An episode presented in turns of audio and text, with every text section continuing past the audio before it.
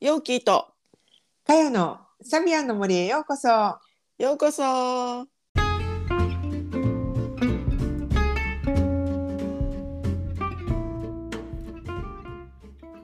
皆さんこんにちは。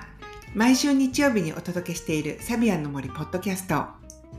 オーストラリアから先生術講師ヨーキーとカヨがサビアンシンボルをもっと身近にをテーマに気づきやエピソードを語っています。それでは今週もサビアンの森をお楽しみください。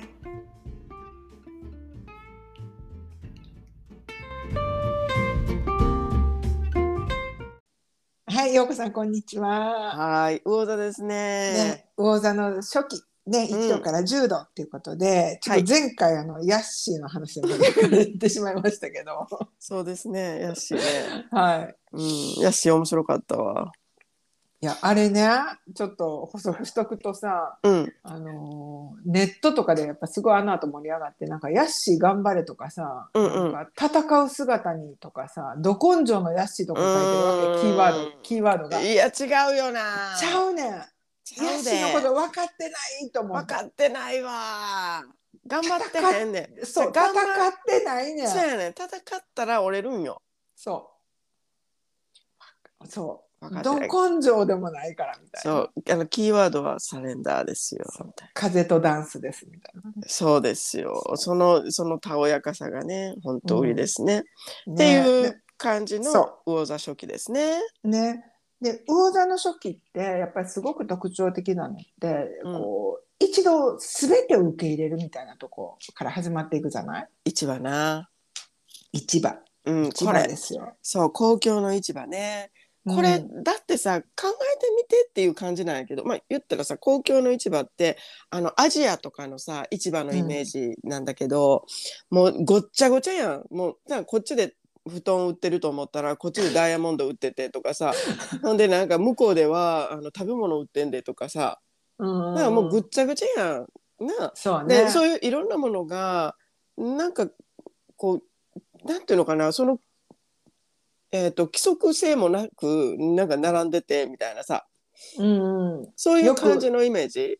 そなうんだねけどよくあるさなんか今のこうターゲットはみたいなとこその関係ないよねもう関係ないもうぐちゃぐちゃや本当にぐちゃぐちゃでである意味楽しいねんけど疲れるみたいなさ探したいものが見つからないみたいなさ、どこにあるんかわからないみたいなさこのなんていうのカテゴリー分けとか全然されてないしみあたあいな確かに欲しいものがあって行こうと思ったらちょっと買い物しづらいよね。そうそうそうそうそうあーだけどそういう感じのイメージやんかで、うんまあ言うてみたらそれぐらいに、まあ、言ったらぐじゃーっとこう広がってるようなイメージなんだけど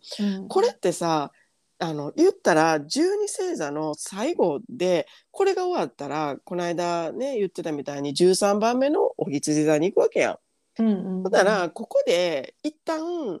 ある意味こう棚卸し線とさまあそうねねおお片付けだよね。そうそうそう引っ越しとかする時にもさ、必ず1回は全部出すやん床にみたいな、うんうん、そんな感じで全部こう何持ってたっけみたいなことをもう全部出してで自分に縁があるものっていうのも全部受け入れてそしたらそれもそれもみたいな感じで最後やからかさこの、うんある意味人生の最後やからさ全部そのちょっと並べようぜっていう気持ちになるのって当たり前やん。であるそわこをやってるよねうん、ここれね最初ね。うんうん、うんあるね確かになんか、うんその人生の分岐点なんかでも結構それしたりするよね今までやってきたことを全部、全部一回こだわりなくして、うんあの広げてみましょうみたいな。そうそうそう今までカテゴリー分けとかななんかしてたけどそそうそうんな関係なくっうんていうなそしたらうんまた新しい目で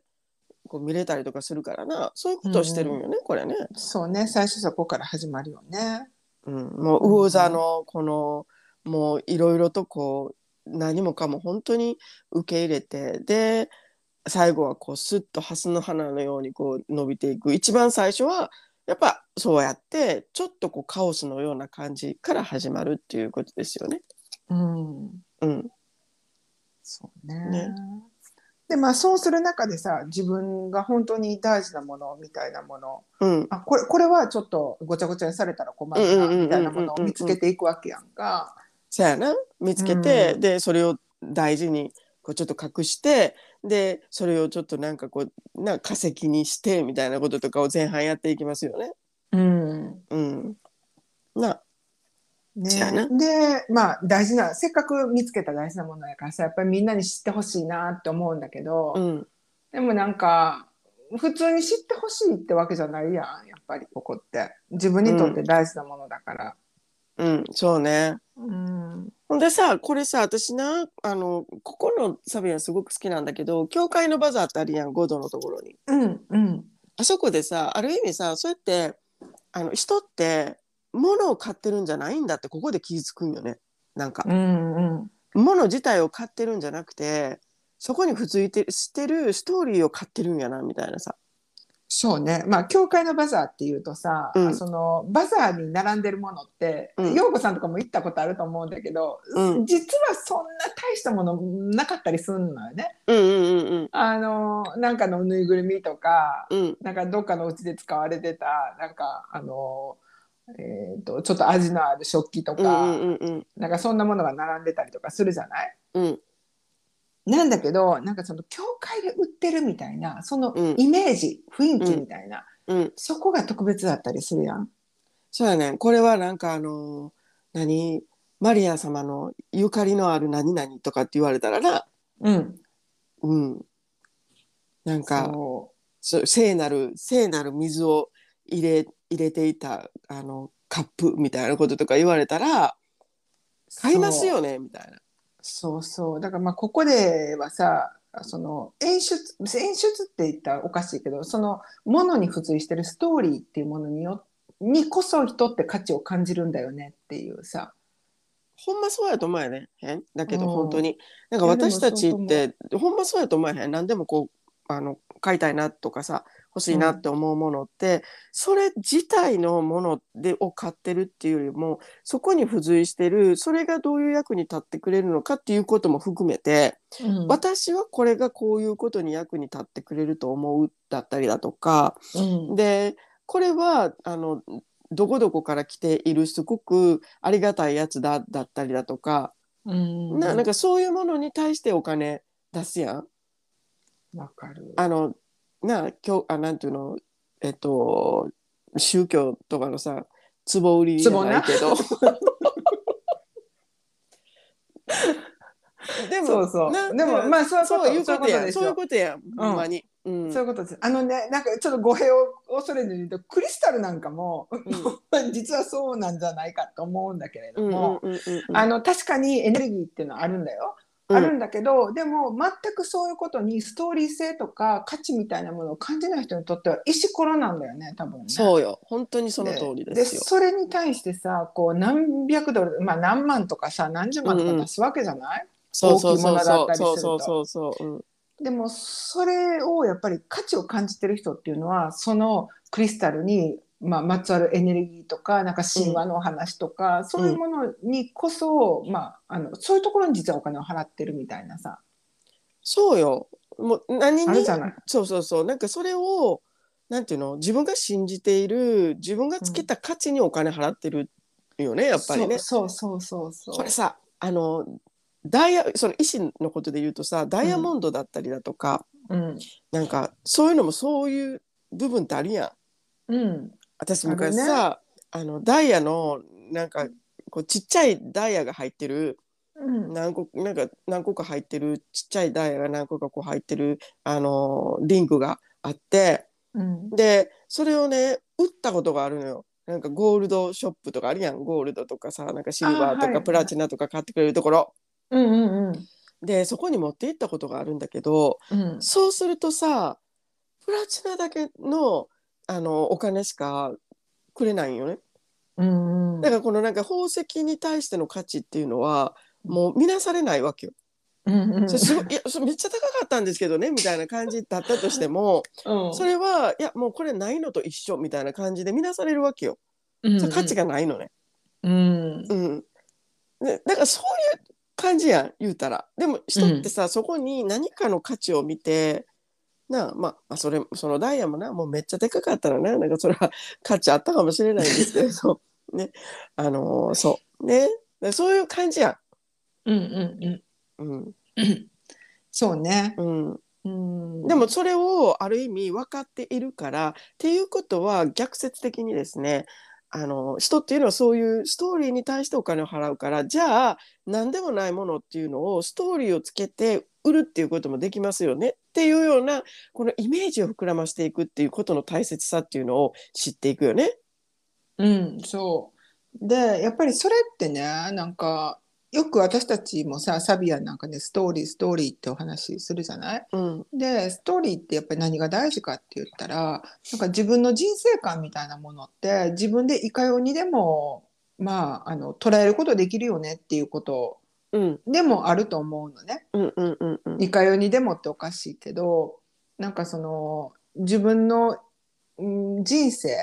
うん、ただ朝起きてご飯食べてみたいな一日会社行って過ごしていきますみたいにあの淡々とその事実だけを見つめて生きていくこともできればうん、そこにさ自分なりのストーリーっていうものをなんかその付け加えて、まあ、色色だよね色みたいなのをつけて、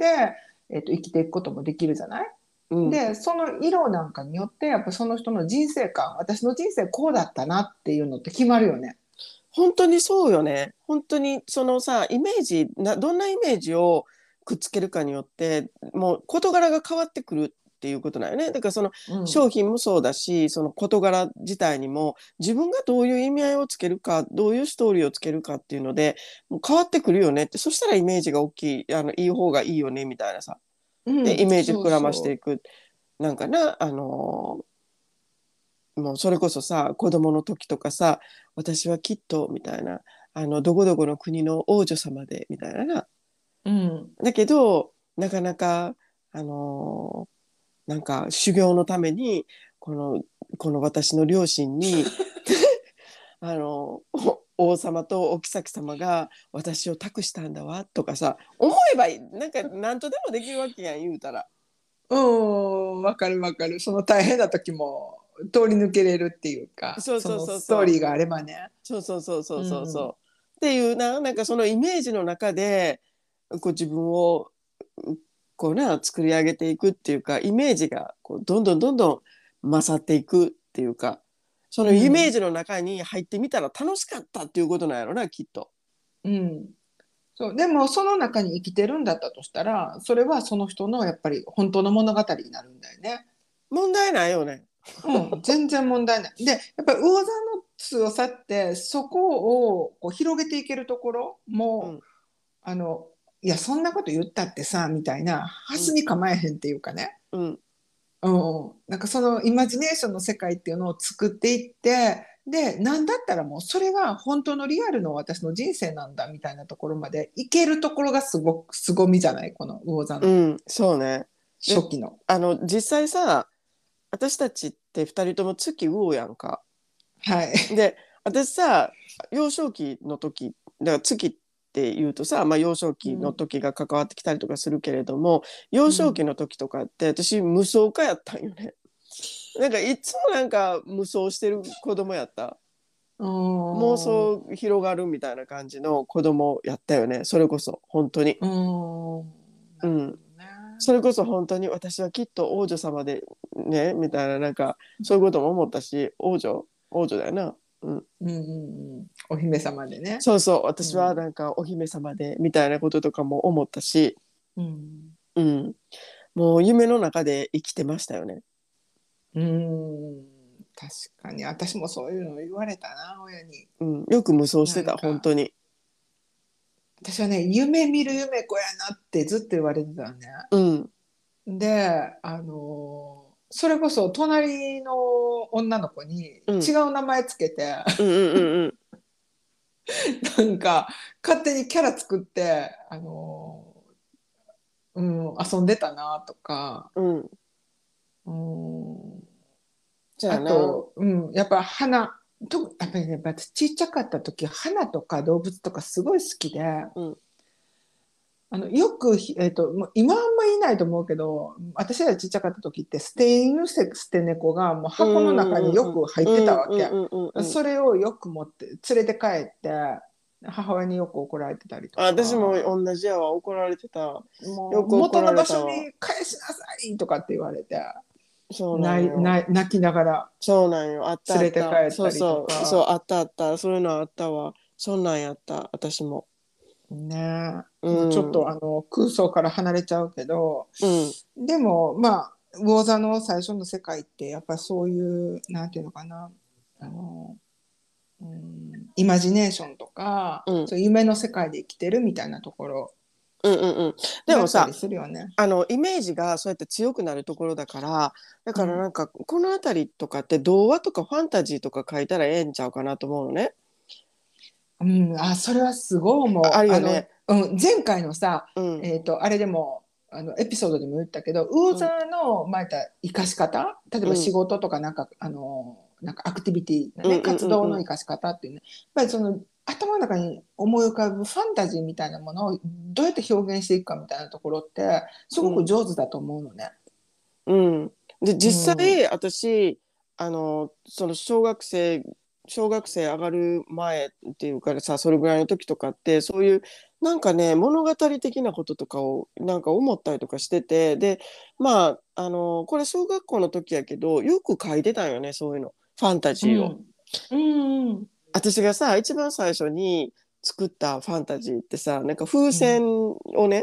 うん風船に乗って風船に乗ってっていうか風船をこう掴んででそれであの旅する女の子の話とか書いたの。へー風船がこうふわーって上がっていってでそれに捕まってでどんどんどんどんこう旅行していくのよいろんなところ。であのーなんかある時はなんか動物たちが宴会してるところとかに降り立ってとかさすごいね。あのさ、陽子さんの月、これ言っていい月のサビアンって、うん雲の上の飛行家じゃないうんそうそうそうそうそうそなんかなんかそうやって風船にこれはまあ飛行サビアンでは飛行機だけどでも、ううん空の上に浮かんでいくみたいなイマジネーション広げて浮かんでいくってまさに陽子さんが持ってる月のストーリーだよね。ううんそうやな本当にそうやな、それでもそういうのを書いたんよねで書いてであのーなんか自由研究みたいなさなんか夏休みの宿題とかそんなんあるやんうん。うん、そういうのになんか書いて先生に出したりとかしてて、あれうん残ってたらよかってんけどな残ってないんよね。そうあーそんなん書いててん。で、あ本当やね。うん、すっごい集中して書いてさでその絵も書いてさなんかこんな感じの女の子みたいな。で名前はつけてなくってなんか女の子っていうさ風船に風船を掴んだ女の子みたいなので進んでいってったようななんかそんなんやった。うんそれとかさあとあのポプポプラポプラとかポプポプラかポプラの木あるやんうんうん。ポプラの木を主人公にした話とかも書いてたでへえ。ポプラの木がななんか世界をこう見てるんやけど、で自分は動けないやん動けないんだけど動けないんだけれどもあなんか今日も行ってらっしゃいみたいな感じだったりだとかうんだからそういう信号変わったよ早く行ってねみたいなこととかなんかなんかそんなん書いてて今考えるとすごいよね。そうやねその時は何とも思ってなかったりするんだけど、こうやってさ、うんサビアン喋ってたりとかなんか星で改めて自分の人生振り返ったら、うあん、結構なんかあそのように歩んでるなみたいなさめっちゃ歩んでるよねで私本当にあれなんで残しとけへんかったんかなって今になったらすごい思うあれうんうん、特に風船の方はかなりいい出来やったような気がすんねんやんか うんうん、ポプラのやつもなんか今覚えてるぐらいやからなんか結構良かったんやろうと思うんやけどそうそうでもあのそういうのを書くとねなかなかこの辺りのねなんか人たちっていいんじゃないかなと思うよねそういう発想力っていうのはあるんじゃないかなと思う。うんうん確かにね、かよさんがさこの「雲の上の飛行家」って言うたからさ、うんあのもう一つ言うとでもう一つ作った話はなんかねあの雲のような足元がこうふわふわの雲になってるんだけど、それをこうどんどんどんどん歩いていって扉を開いていくとかそういう話も作ったわそういえば。へえ雲やわ今私これあのーなんていうの空を飛んでいくっていう話を書いたんやねっていうのをかよさんに言われてで初めて思い出したあれ雲やわうん雲のところを歩いてこうドアを開いていくの一つ目のドアを開いてとかさ。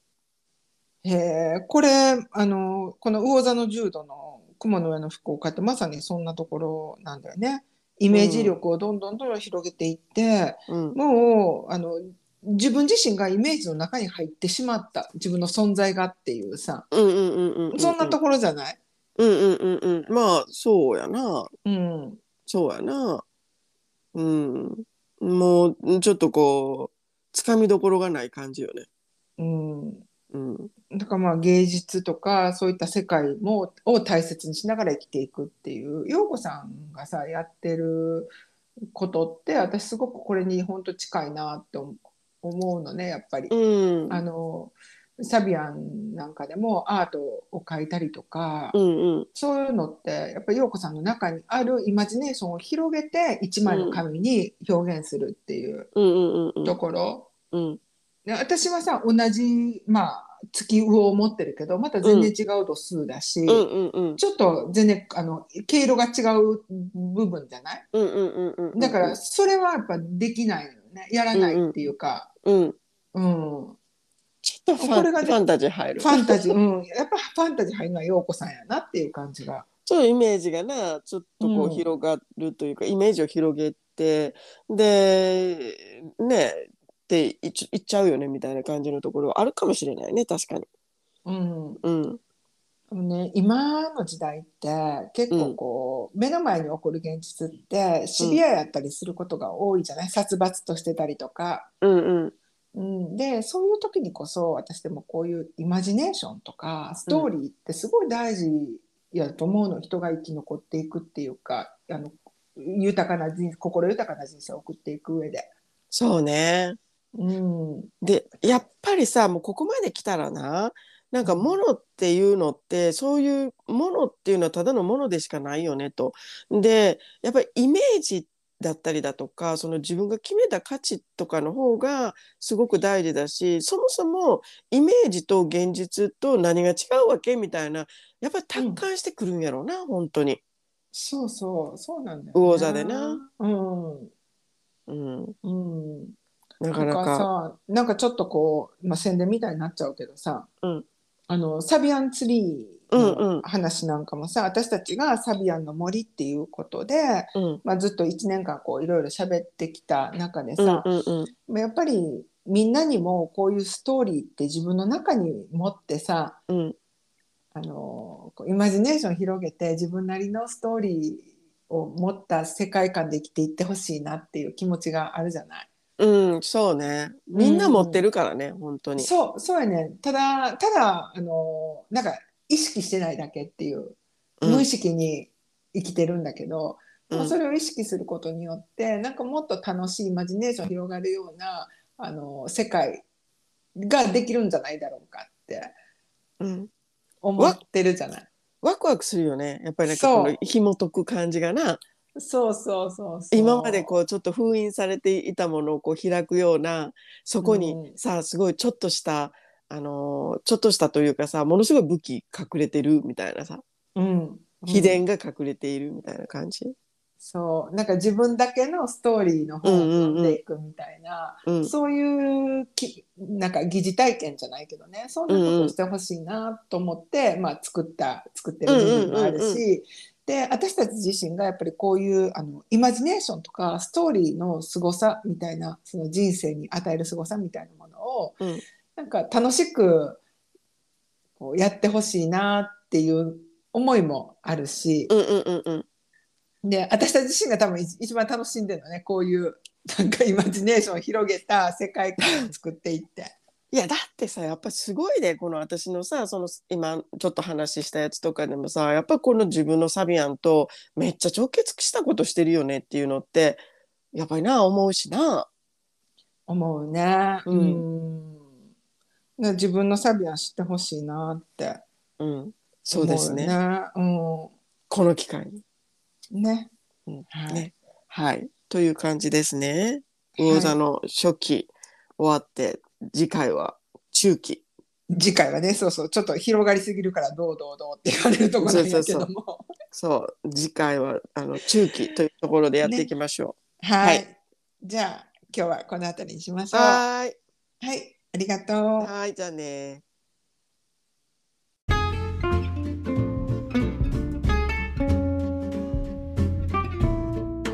今週もサビアンの森にお付き合いいただきありがとうございました番組の感想サビアンシンボルや星読みについてのご質問や取り上げてほしいテーマがございましたらツイッターのハッシュタグサビアンの森でつぶやいていただくか概要欄にある番組ホームページのお便りフォームからお聞かせくださいお待ちしていますそれではまた次回のエピソードでお会いしましょう良い一日をお過ごしください。